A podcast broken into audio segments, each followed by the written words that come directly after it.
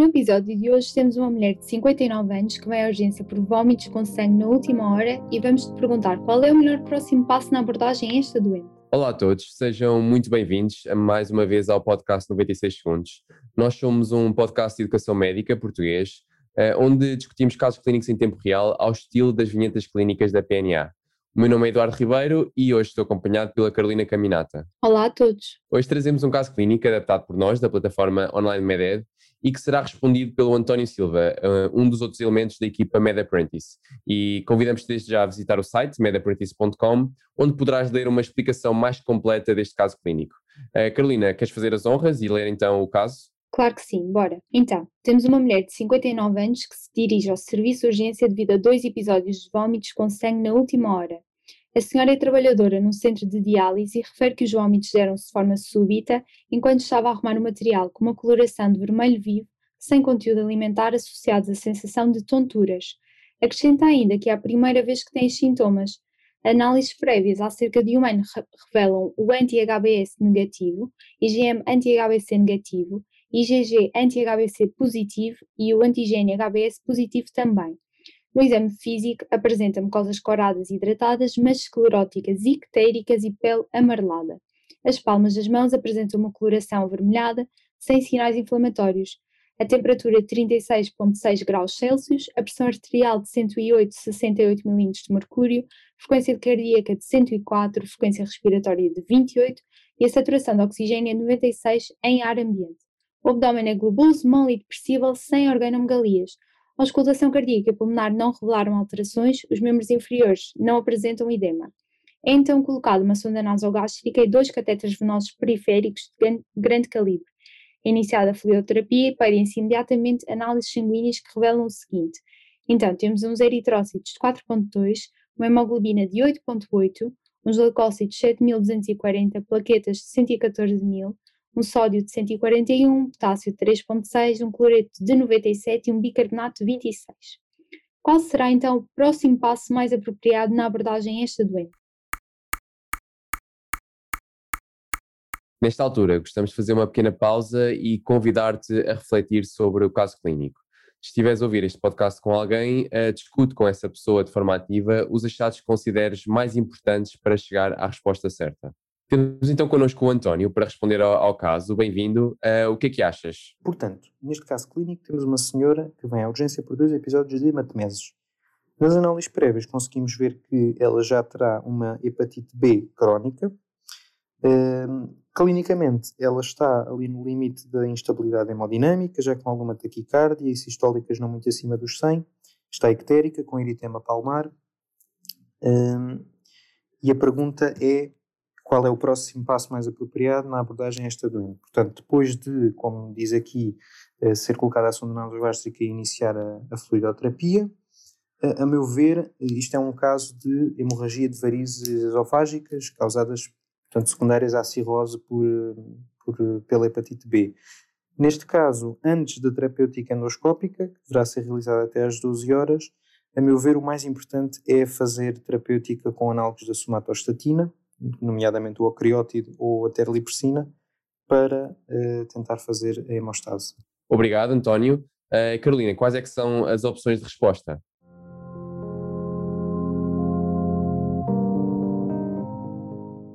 Então, temos várias opções. A primeira, A, administrar nadolol, B, realizar endoscopia digestiva alta, C, referenciar para transplante hepático, D, realizar TIPS, E, administrar octiótrido, F. Colocar tubo de Sagan-Stan-Blakemore. G. Administrar eritromicina. H. Realizar uma transfusão sanguínea.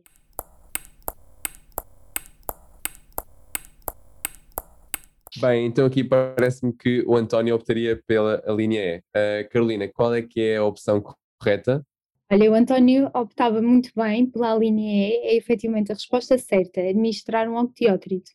Bem, o António toca aqui em vários pontos importantes, nomeadamente na questão da infecção hepatite B crónica, que parece neste caso estar a ser a causa de uma cirrose eh, e neste momento até uma cirrose descompensada, uma vez que ao exame objetivo conseguimos objetivar uma ascite e icterícia eh, e ainda as hematemeses que a doente apresentava. Portanto, sabemos que nos doentes com cirrose a doença hepática de base que eles têm coloca-os em maior risco de terem varizes esofágicas e estas varizes esofágicas são a causa de hemorragia gastrointestinal alta que mais frequentemente pode matar o doente em apenas poucas horas. Portanto, a resolução de um episódio deste tipo depende de se conseguir eh, alcançar a hemostase, algo que pode então ser conseguido com o octariótido, uh, que vai reduzir as pressões portais numa questão de segundos e, portanto, é expectável que neste momento a hemorragia pare. Uh, mas, Carolina, não se poderia, por exemplo, também fazer uma endoscopia digestiva alta neste caso? Olha, Eduardo, ótima questão e essa realmente foi a minha primeira intuição quando li este caso, a doente fazer uma endoscopia digestiva alta e que ela realmente deverá fazer, mas só depois da administração de fármacos, porque nós muitas vezes até nos esquecemos que a endoscopia envolve a preparação de uma sala, de termos o material disponível e também termos profissionais que estejam lá aptos a fazer a própria endoscopia. Uh, e portanto, para que é que ela depois serve? Nós depois na sala de endoscopia conseguimos confirmar se a senhora realmente terá varizes esofágicas, até 12 horas, como o António disse bem. Uh, se nós virmos varizes esofágicas na, na, na, endoscopia, devemos sempre tentar a sua ligação elástica. No entanto, este procedimento pode ser necessário fazer várias vezes até conseguirmos uma total erradicação das varizes. Uh, e, portanto, o que eu consigo perceber, primeiro devemos dar o octiótrito e só depois uh, fazer outros fármacos. E que fármacos serão esses, Eduardo? É assim, uma vez assegurado o controle da hemorragia, que é aquilo que me está a preocupar neste caso, devemos também atuar na prevenção de complicações imediatas. E quando estamos perante uh, este caso da chite e hemorragia gastrointestinal, também devemos uh, realizar profilaxia sempre contra peritonite bacteriana espontânea, uh, portanto, com ceftriaxone intravenoso.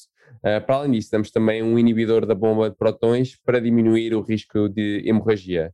Uh, e para além destes fármacos, há mais algum que, que devemos dar, Carolina? Por exemplo, tínhamos as opções de beta-bloqueantes, eritromicina. Pois, realmente, relativamente aos beta-bloqueantes, durante este episódio agudo em que uh, podemos uh, eventualmente progredir para um choque, esta doente precisa de taquicardia para suportar a pressão arterial. E, portanto, darmos um beta-bloqueante podíamos causar uma diminuição ainda maior da frequência cardíaca e provavelmente uma hipotensão e choque. A longo prazo, sim, damos beta-bloqueantes para reduzir a pressão portal.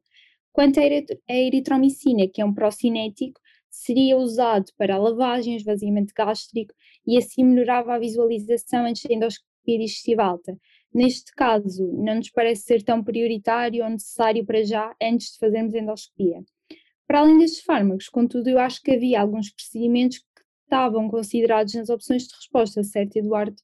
É assim, sim, tínhamos a questão da transfusão sanguínea, que sabemos que neste caso não é necessário, uma vez que a doente está hemodinamicamente uh, instável, aliás, e uh, tem uma hemoglobina superior a 7, portanto não precisamos fazer transfusão neste caso.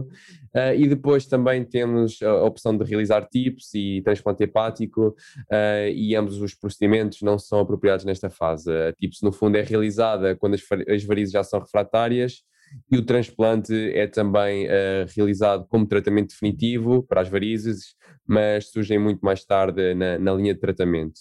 Um, tínhamos ainda a opção de colocação de um tubo de Sengstaken Blackmore e esta é uma forma eficaz de alcançar a hemostase uh, de uma forma rápida, mas tem grande risco de complicações e recorrência de hemorragia.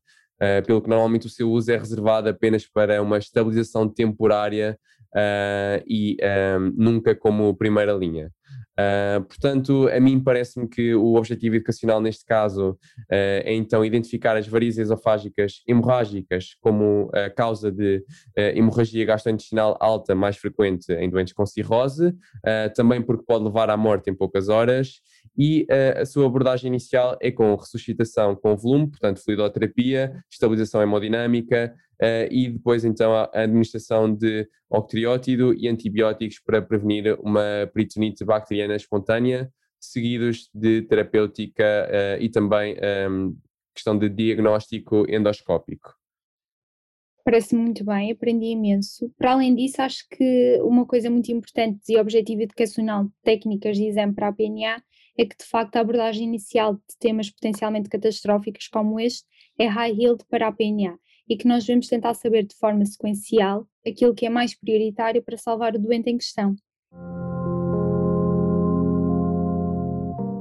E, portanto, damos assim por concluída a discussão deste caso. Para os nossos ouvintes, não se esqueçam de visitar o nosso site para terem uma explicação mais completa. Muito obrigada e até à próxima. Até à próxima.